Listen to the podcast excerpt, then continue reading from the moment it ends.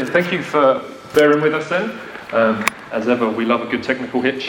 Um, I feel like I'm tethered down now. I like to think of myself as a free range preacher. Less of that now, I'm tethered. Um, Happy New Year, everyone. It's great to, to be back together. This is, as I'm sure you're aware, hopefully you're all aware, this is the first time that we've uh, gathered together as, as a community church in 2018. We're still in that early sort of stage of the year. Is anyone here still having trouble making sure they're writing 18 instead of 17 on the dates? I'm seeing a few hands and a few nods. Um, you'll be okay. You'll get through it. It doesn't last forever. You'll manage. Um, so, new, the new year provides really uh, kind of a natural break, really, or an opportunity to think about the year to come, uh, to plan, to put plans into practice, to think about what uh, we want to do and what we want to see in the year to come. It's what we do really when we make uh, New Year's resolutions. Whether or not we stick with them, that's a completely different matter. We can have uh, good intentions uh, at the start, but we're thinking about what's to come. But the new year also provides us with a good time to reflect on what has been before. To think about what's happened over the previous year. Maybe that will uh, shape us in terms of what we're looking to see into the new year, things we want to build on uh, things we want to focus on based on what has been, a time to reflect and, and to think before rushing on too quickly uh, with what the new year has. And at the start of this um, new year, what I want us to do is to take some time to look back at what has come before, but we're going to go much further back than just on what's happened over the previous year. And I feel it's important for us to start this year together by looking at the big picture of God's story. That's where I want us to start this year. So that's why I say we're looking further back than just uh, the last year. Actually, we're going to look right back at the big picture of God's story. That's what we're going to do this week, and we're also going to focus on it next Sunday as well, although we're going to be looking at it from a bit of a different angle and a bit of a different perspective. But that's the plan. Uh, so that's the plan. Actually, what we're going to be doing is looking at God's great plan. And that's the title that I've got for my sermon. Uh, at the top of my page, it says God's Great Plan, Part 1. Uh, and then next week we're going to uh, have the second part on it, thinking this through. But just to share where this has come from, I think it can be helpful for you to understand where maybe sermon series come from or how we come to, to the decision.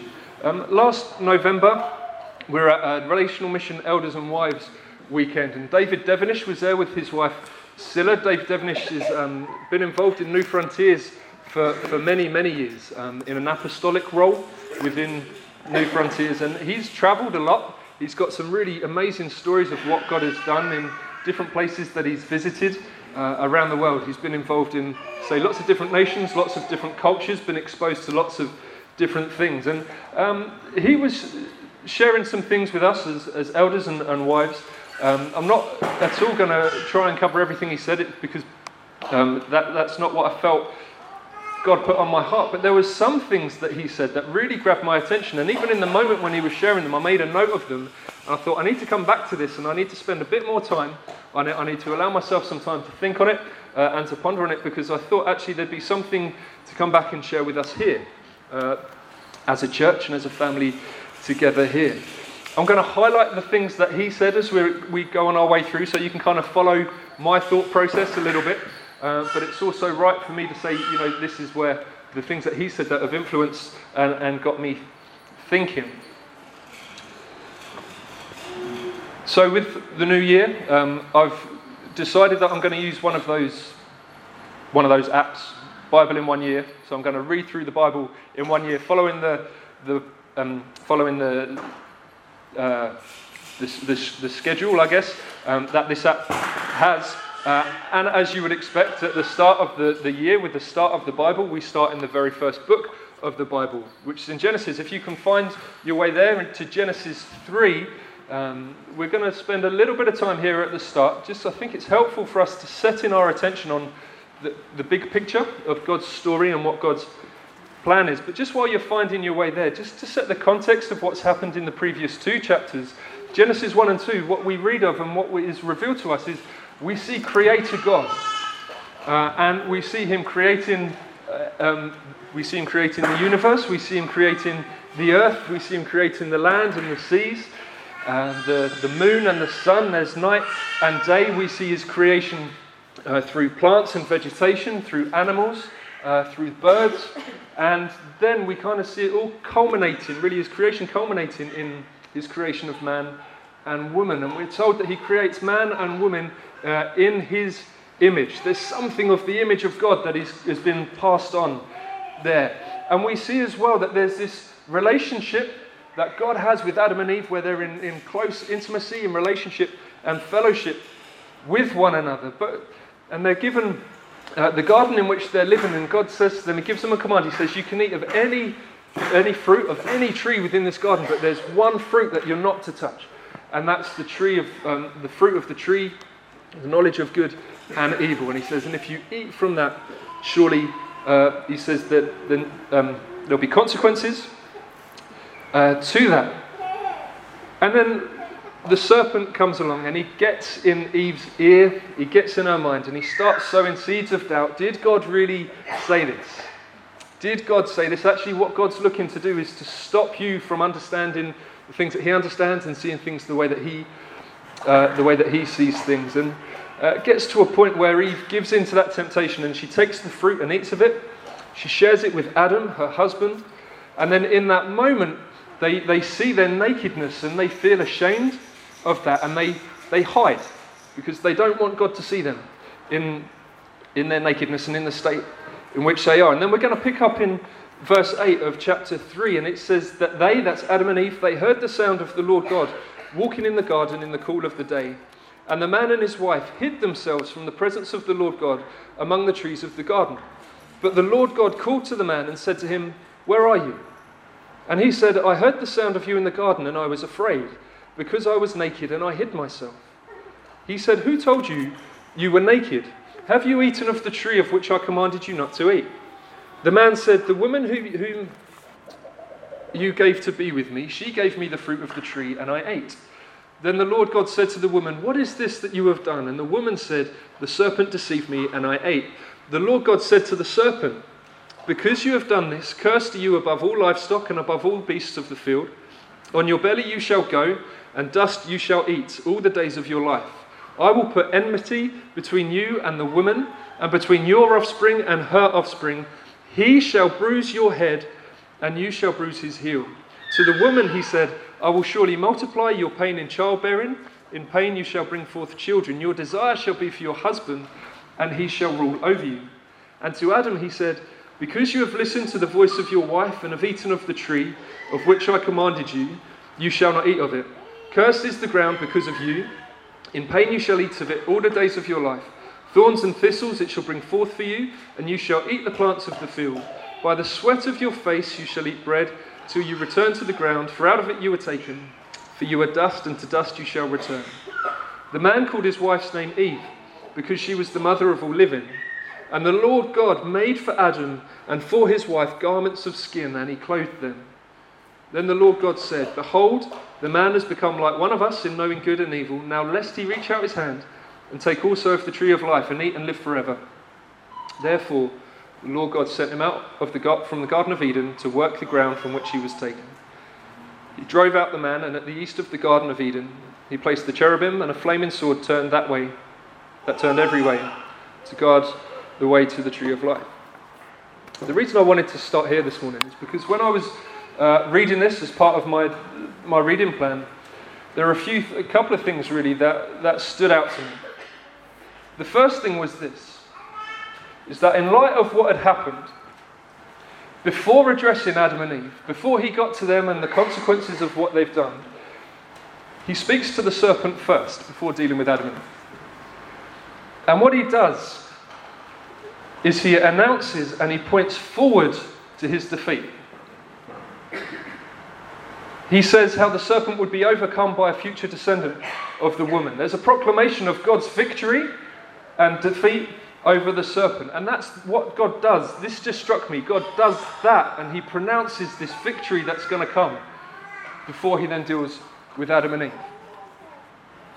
The other thing that struck me was this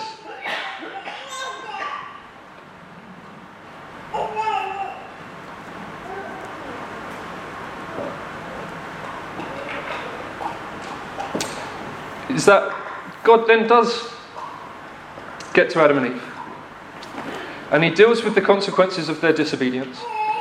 And he announces the punishment that is the right consequence of what had happened. That there would be struggle, there'd be toil, there'd be broken relationships, there would be death, there'd be separation from God, that that relationship that they'd once known would no longer be the way it was.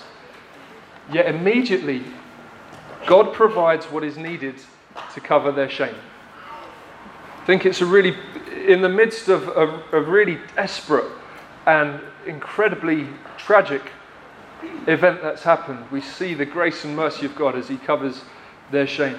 You see, in these earliest stages of His story, what we see is we see a broken relationship, we see an estrangement between God and people, yet we also see mercy and grace and care as God covers their shame. And in the moment that God's relationship with man and woman is fractured, He's already pronouncing defeat to the serpent. In that very moment when it happens. And I think here, the reason I wanted to start here is because I think here we have a glimpse of God's plan for his creation. And this is where I want to come back to one of the things that David Devenish said that's really sparked me off and, and has brought about what we're going to be looking at over these next couple of weeks. He said this He said that God's plan was to transform the world through one that he would send. I'll say that again. God's plan was to transform the world through one that he would send. So God had this plan, and he started to put it in effect uh, through calling Abraham. Now, Abraham and his wife Sarah, they were yet to have any children. They didn't have uh, an heir in that sense. Um, they were advancing in years, so the like, naturally, the likelihood of them ever having a child was, was kind of next to impossible, or if not impossible, unless God was going to do something. And yet God chooses Abraham. And in choosing Abraham, he gives him a promise. And the promise that he gives him is not just that he and Sarah would have a child, which would be an amazing promise for them to have anyway, for them personally to receive that promise, but that every family, every clan, all of the nations of the earth will be blessed through him and blessed through his descendants of the line that would follow through. And if we read through, uh, read through the scriptures, what we see is Abraham's journey with this promise that God has given to him. Sometimes we see him struggling with fear and struggling with weakness. Other times, I tell you what, we see Abraham really excelling in obedience as well. But he goes on this journey with this promise that God has given him. So, what we see is we've got this cosmic vision that God has the cosmic vision being that God is going to bless every nation of the earth through Abraham and through his descendants. You see, that's, that's way beyond just Abraham on his own. So we've got this cosmic vision, but yet we also see there's this individual contribution that God has for Abraham. He's significant in this, he has a part to play. The way he handles the promise is important. Whether he's obedient or not has an impact on God's plan in that sense. So we've got cosmic vision, God's plan for the world, but an individual contribution through this man, Abraham. And then as we read through the Old Testament, we follow the story of God and his people. It's a story where we see the people's ups and downs, we see their successes and their failures, we see their shortcomings, but through it all, we see God's mercy, we see God's patience, we see God's grace, and we see his faithfulness to the promise that he had given Abraham. He'd spoken this promise to him, and all the way through, we see God's faithfulness to the promise he had given. And then through the Old Testament, we also hear of more promises that God gives. Oftentimes, uh, we see a lot of them through, through the prophets, the messengers that God gives these promises to the people through. We read of the, uh, we hear of the promise that he made uh, to, to his people that he would be their God that he would be their people, this covenant promise that he would never break with them. But we also read of promises of a Saviour, one who would come to rescue his people, to bring freedom to his people, one who would bring victory and freedom. And through the Old Testament, we can trace the line from Abraham and we can trace his descendants all the way through Just as God had promised him that he would have descendants, we can trace it through all the way, bearing in mind it was God's plan from the start that all of the nations would be blessed through Abraham and through his line. With the, um, with the, the particular app I'm using for my, for my Bible in one year thing, you do, it, you do three different readings in one day. So you'll do something in the Psalms or the Proverbs, then you'll do something from the New Testament, and then you'll do a reading from the Old Testament. So it kind of jumps around a little bit, but the idea is that you're reading the, the story together all the way through. And so at the same time as I was reading Genesis and I was reading about God's creation, I was reading about uh, Adam and Eve's disobedience and the consequences of that, and then getting that glimpse of God's plan right at the very start. I was also um, reading through Matthew, through the Gospel of Matthew, and in Matthew 1. And the book of Matthew is uh, one of the four books that tells us about Jesus' life. And if you've ever read, read the book of Matthew, it begins in perhaps in for us in a bit of a strange way because if we read through Matthew 1, it starts with a list of names. It's a genealogy. It, in all honesty, it might not be the most exciting thing to read in terms of you are just reading a, a, list of names, and it can be the sort of passage that we might struggle to, to keep our attention through as we're reading. But this is the place that Matthew thinks this is where I need to start. I'm going to tell you about Jesus. I'm going to tell you about his life. I'm going to tell you about the impact he had and the significance of the things that he taught. I'm going to tell you about his death and about his resurrection and what that means for, for me and what that means for you. But I'm going to start with a list of names. That's the place where he wants to start. And he begins with this list of names that traces the descendants of Abraham. He says, This is this is the genealogy I've got. I'm going to start with Abraham and I'm going to work my way through. And I'm going to tell you where this list of, uh, I'm going to read you this list of descendants and, uh, and, and show you what God has been doing. This, most, this may not seem like the most attention grabbing way of beginning a book. If you were going to sit down and write a book, it might not be the way that you would want to start your book. But in start, starting this way carries huge huge significance. And Matthew, it's not just that Matthew was struggling with a way to get his book going, he was very deliberate in what he was doing and in starting with this genealogy. Because by starting uh, this way, as we start with Abraham, remember with his God given promise that all the nations of the earth would be blessed through him and his offspring, we continue through, and if my maths is correct, and I hope it is, we read through 42 generations all the way through to Jesus. Abraham with his promise that the nations would be blessed through him and his descendants. We trace that line of descendants all the way through, and who do we get to? We get to Jesus. That's why Matthew starts in this way. Before telling us about Jesus and about his life, he's saying, Look, Jesus, he's part of that line. He's come through, he's part of that genealogy of Abraham. You see, the Old Testament tells us a story and it's a story that Jesus completes. Not just at some sort of historical level. Yes, he completes it because he's coming through on that line, that line of descendants from Abraham. But Jesus is also the fulfillment of the Old Testament prophecies. He's the fulfillment of the one who would come to save his people. And in Jesus, we find, really, in Jesus, we find the fulfillment of all of God's promises. Ultimately, it is through Jesus that God's promise to Abraham is fulfilled that the nations would be blessed. God's plan was to transform the world through Jesus, the one that he would send. In Matthew, as we do with the other three Gospels, as I've mentioned, we see Jesus' life, we hear his teaching, we see his example. It's in these books that we, that we hear of his death and resurrection, it's where they're detailed and they're shared with us. And I think I say this quite a lot, but it's helpful to be reminded the word gospel means good news. Jesus was and Jesus is good news. He's good news for the world. I think we get a really nice summary, really, of the good news from Paul in 2 Corinthians. Uh, and in 2 Corinthians chapter 5. I'd just like to read this to you. And think of it in, the, in this sense. This is, in, in a way, it's Paul's summary, really, of, of what the gospel is, of what the good news is. He says, Well, this is from God who, through Christ, reconciled us to himself and gave us the ministry of reconciliation. That is, in Christ, God was reconciling the world to himself, not counting their trespasses against them, and entrusting to us the message of reconciliation.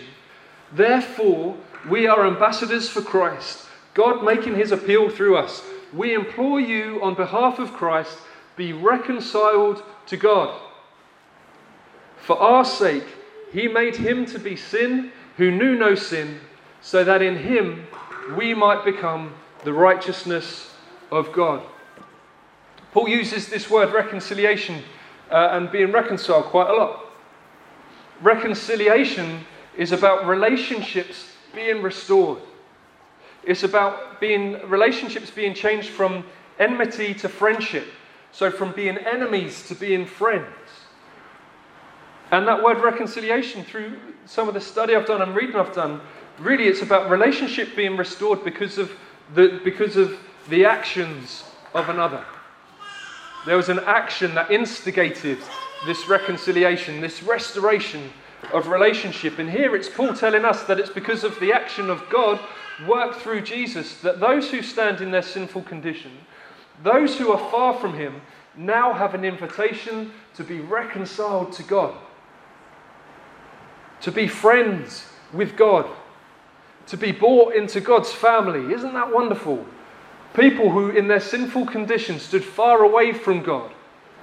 Paul, again in Romans, uh, speaks of people have, have been enemies of God, yet haven't been reconciled to Him because of what Jesus has done. See, Jesus' relationship with his Father, it was never fractured, it was never estranged, it was never distorted or corrupted. He knew no sin, yet Jesus became sin for us. And the beauty of that means that God no longer counts our trespasses against us, because Jesus has taken that upon himself, and because Jesus has taken that upon himself, we are now forgiven. Totally undeserved. Did anyone notice? I think two of the, the first three songs we sung, the focus was heavily on amazing grace. Having received something not because we deserve it, actually because we totally didn't deserve it, but such was the love and mercy of God that He's uh, given us freedom. Not only has he, has he forgiven us, we also get to share with Jesus in his inheritance. Isn't that amazing? Surely to have been forgiven is more than we could ever have hoped for. Yet to have been brought into his family, to be able to share with Jesus. See, through Jesus, God's blessing is mediated in a saving way to others. And while we may not be physical descendants of Abraham's line, Jesus has grafted us into his family. Regardless of nationality or race or culture or background, history, class, status, or position, none of that matters. Jesus has drafted us in. Sorry, grafted us and called us into his family. He's made a way for enemies of God to become friends of God. This is good news for all people. This is good news for all nations. This is the good news that we are recipients of. This is why we're here. This is why we're gathered here together as a family this morning. Because of what Jesus has done for us. We're recipients of the good news that we've been reconciled to God. This is the good news that we carry. This is the message of hope, the message, message of joy that we carry. But it's one that we're not to keep to ourselves. Surely, a message this good has to be shared, doesn't it? Our call to the world, our call to our town, to our neighbours, to our colleagues, to our families is the same as Paul's. 2,000 years has, have, has passed, but the message and the call remains unchanged. And the call is this be reconciled to God. There's an invitation. There's an invitation for anyone and everyone. Be reconciled to God, even though you are far off. Jesus has made a way for you to be, Jesus, uh, to be God's friend, to be part of his family. God's plan and purpose to transform the world through Jesus. Remember, we've got this great plan in view God's plan to transform the world through Jesus, who He sent. God's plan and purpose to transform the world through Jesus is now continued and worked out through the church. It's to be carried and worked out and continued through us.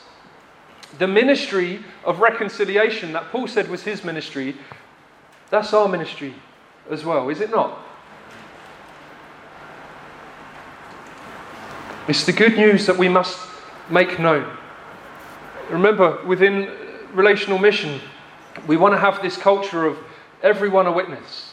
That we're, we're, we're saying to the world, look, be reconciled to God. Not just, sometimes it will be through the words that we speak, but through words, works, and wonders. The things that we speak, the stories we tell, the ways that we love people and care for people and bless them through through miraculous things, through praying for people and seeing God move. All of these things point people to God. And all of these things, if, if we are obedient to what God calls us to do, we can make God known. And we can say to the world, be reconciled to God.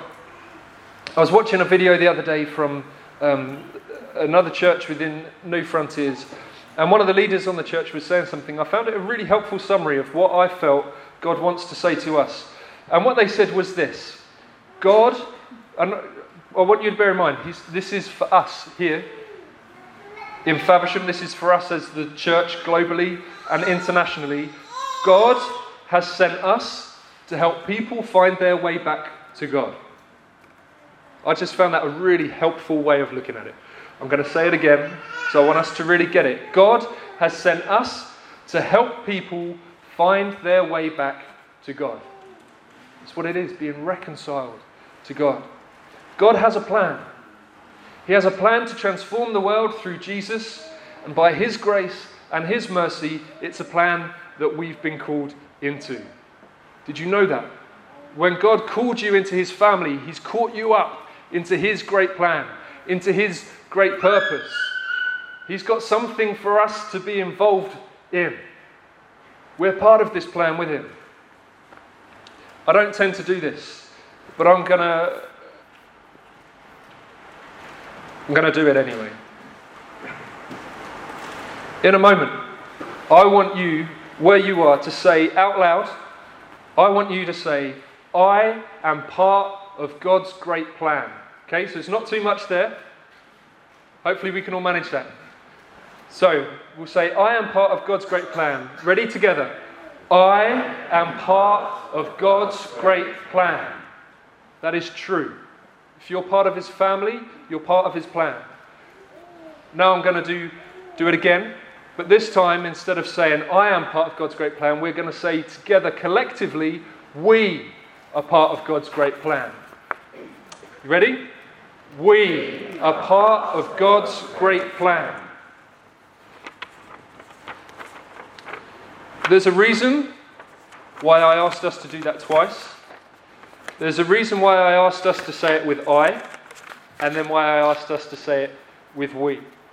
And it's because of something else that Dave Devenish said back in November that really kind of stuck out and agitated me in a way which is not necessarily a bad thing. Remember, he's someone who's been to many different nations across the globe. He's been in many different cultures, many different settings. And his observation is this so much of Western Christianity thinks I and not we. So much of Western Christianity thinks I and not we. As a church in the West, we need to listen carefully to these words. We need to listen carefully to that observation. It's a challenge for us. He went on to say that individualism and consumerism, or a consumer attitude, are dangers for us as churches. It's a sobering challenge, but one we must be aware of. There's a mindset and an attitude that's fairly prevalent in our culture where the interests of the individual are paramount. That's the main thing. It's all about the individual. You do what you want to do, you be who you want to be, you make sure your needs are being met. That's kind of the, the culture, in a way, in which we live in. There's also a consumer attitude where we, we pick and choose and take what we want or we take what we think we need. Kind of that take it or leave it. I'll, I'll come and I'll take the things that I want that are going to benefit me, that are going to be good for me, that are going to meet my needs without necessarily having to, to commit in any way. It's just, just taking what I need to feed me and to feed what I want. And this is the challenge for us, particularly in the West, culturally, that we face. And it can find its way into the church not just on Sundays, not just in times when we're gathered together, but in our relationships with one another inside the church, but also in every relationship that we have and into our everyday life. And we have to be aware of it. And I say it is sobering, and I'm not trying to, I'm not trying to be too heavy or kind of, I don't want to make people mis- miserable at all, but we need to be aware of this because it's a very real challenge to us. You see, we can, if we're not careful, we can assess and judge our lives. We can assess and judge our walk with God. We can assess and judge our church primarily through whether our needs are being met, whether we're being fulfilled. We can come only expecting to have our needs met, to be served, rather than asking, How can I serve? Or how can we serve? We can walk away from a gathering only thinking about whether we got anything out of it, rather than asking, what can I bring? What can I contribute? Or perhaps the best question that we can ask ourselves is, what was God doing? What was God's purpose in that meeting? What was God saying? I might walk away from a meeting thinking, actually, do you know what? I'm not sure I, you know, I don't know if I'd been there, would I really have missed anything or not? Actually, the question is, what was God doing? Because I don't want to miss that. I might walk, away feeling my needs weren't necessarily met. Doesn't mean God wasn't up to something. Doesn't mean God wasn't doing something. What I'm not saying is that we don't ask, actually, I think it is important that we are that we do have a place where our needs are met. And we do have a place where we're noticed and we're cared for. And we do walk away feeling like, actually, I know what God is saying to me about his plans and his purposes. What I'm saying and what I'm challenging and what I'm hoping is coming across is that we, I don't want us to only ask I questions, I want us to be asking we questions as well. Dave Devenish, again, very helpfully said, Don't think, what is God's plan for my life? Rather, what are God's purposes? And then where do I fit, or what is my role within that bigger plan, within that bigger picture of God's purposes? We can't allow the cultures we live in to supersede the culture of the kingdom of God. We need to be on our guard because it can be a very gradual, it can be a very subtle shift. We might not even notice it, but if the things of the culture that actually are against the culture of the kingdom start creeping in, we're on pretty dodgy ground, to be honest. We need to be aware. We don't need to be fearful. We need to be vigilant and we need to be aware that actually the culture of the kingdom and the principles of the kingdom of God supersede anything in terms of where we live. There's a guy named Jeff Vanderstelt, and he said that the gospel is not just about my individual happiness or God's plan for my life, it is about God's plan for the world. I think that word just that he puts in there is massively important because, again, what I'm not saying I'm not saying you don't matter. That's not what I'm saying. And if, you, if, if that's what's come across, then I apologize. But I'm not saying that because you absolutely do matter. God loves you, and He loves you so much, in fact, that He gave His Son for you in order that you could be reconciled to Him. In Psalm 139, David writes about what it is to be known by God and to know God. He writes about how God was involved in forming him in the womb, how even before that, God knew every day of the life that he was going to live.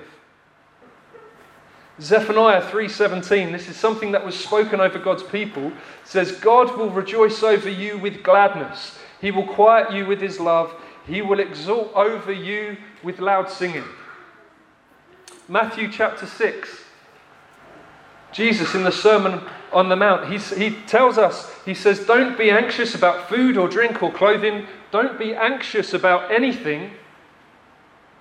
Because if God provides for the birds, if He gives them everything that they need, how much more so can you be assured that God will care for, look after, and provide for you? We also heard from Chris this morning. Wonderful to hear her being able to share how God has healed her in this last week. The reason I've shared all of those last little bits is just to emphasize you are known, you matter. God cares for you. God has your best interests at heart. He has plans and purposes for you, but don't let your vision be too small, is what I'm trying to say. Don't let your vision be too small because you are part of God's great plan. And you should know that by now because you've said it out loud this morning. You are part of God's great plan.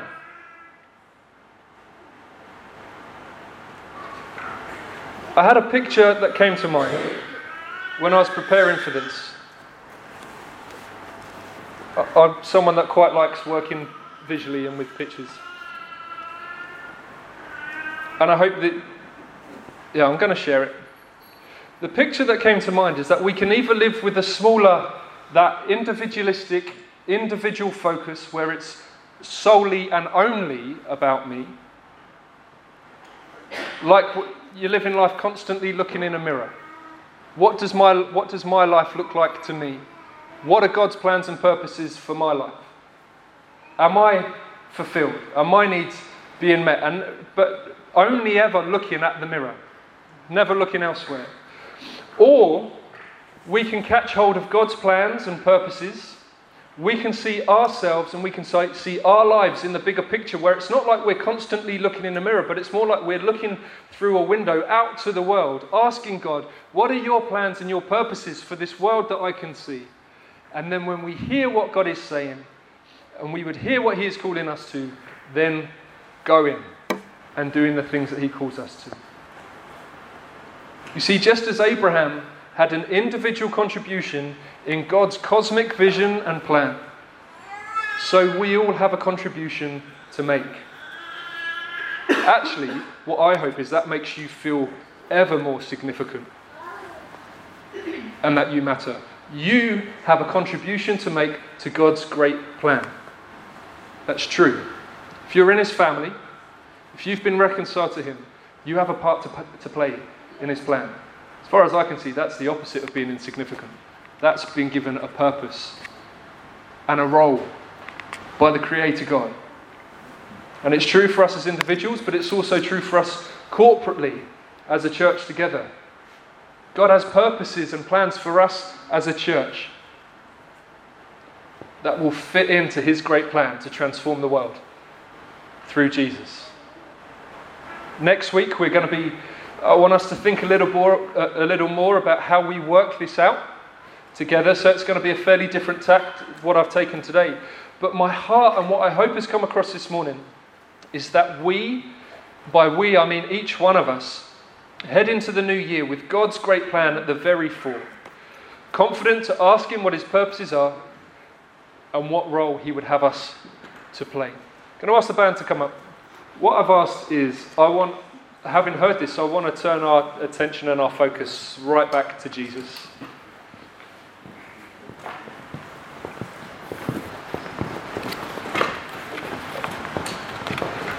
And we're going to sing a song or two. We'll see how time goes. We're going to celebrate Jesus together. We're going to thank him. We're going to give him praise and thanks for who he is and for what he's done for us because he's the one who's reconciled us to God. He's the one who's turned us from enemies of God to friends of God. It's Jesus. He's the one who's done everything that was needed, not just for us to be forgiven, but he shares everything of himself with us as well. And it's because of Jesus that we're called up in this great plan to see the world transformed. I hope that excites you. I really hope that excites you. God has a plan to transform the world. God has a plan to transform Faversham. God has a plan to transform the towns and the villages in which you live and the communities in which you find yourselves. And that's been his plan from the very beginning. But he's called us up into that. And that's because of Jesus. Shall we stand? And we're going to, let's come and let's turn our attention and our focus back to Jesus. Let's praise him and worship him, shall we?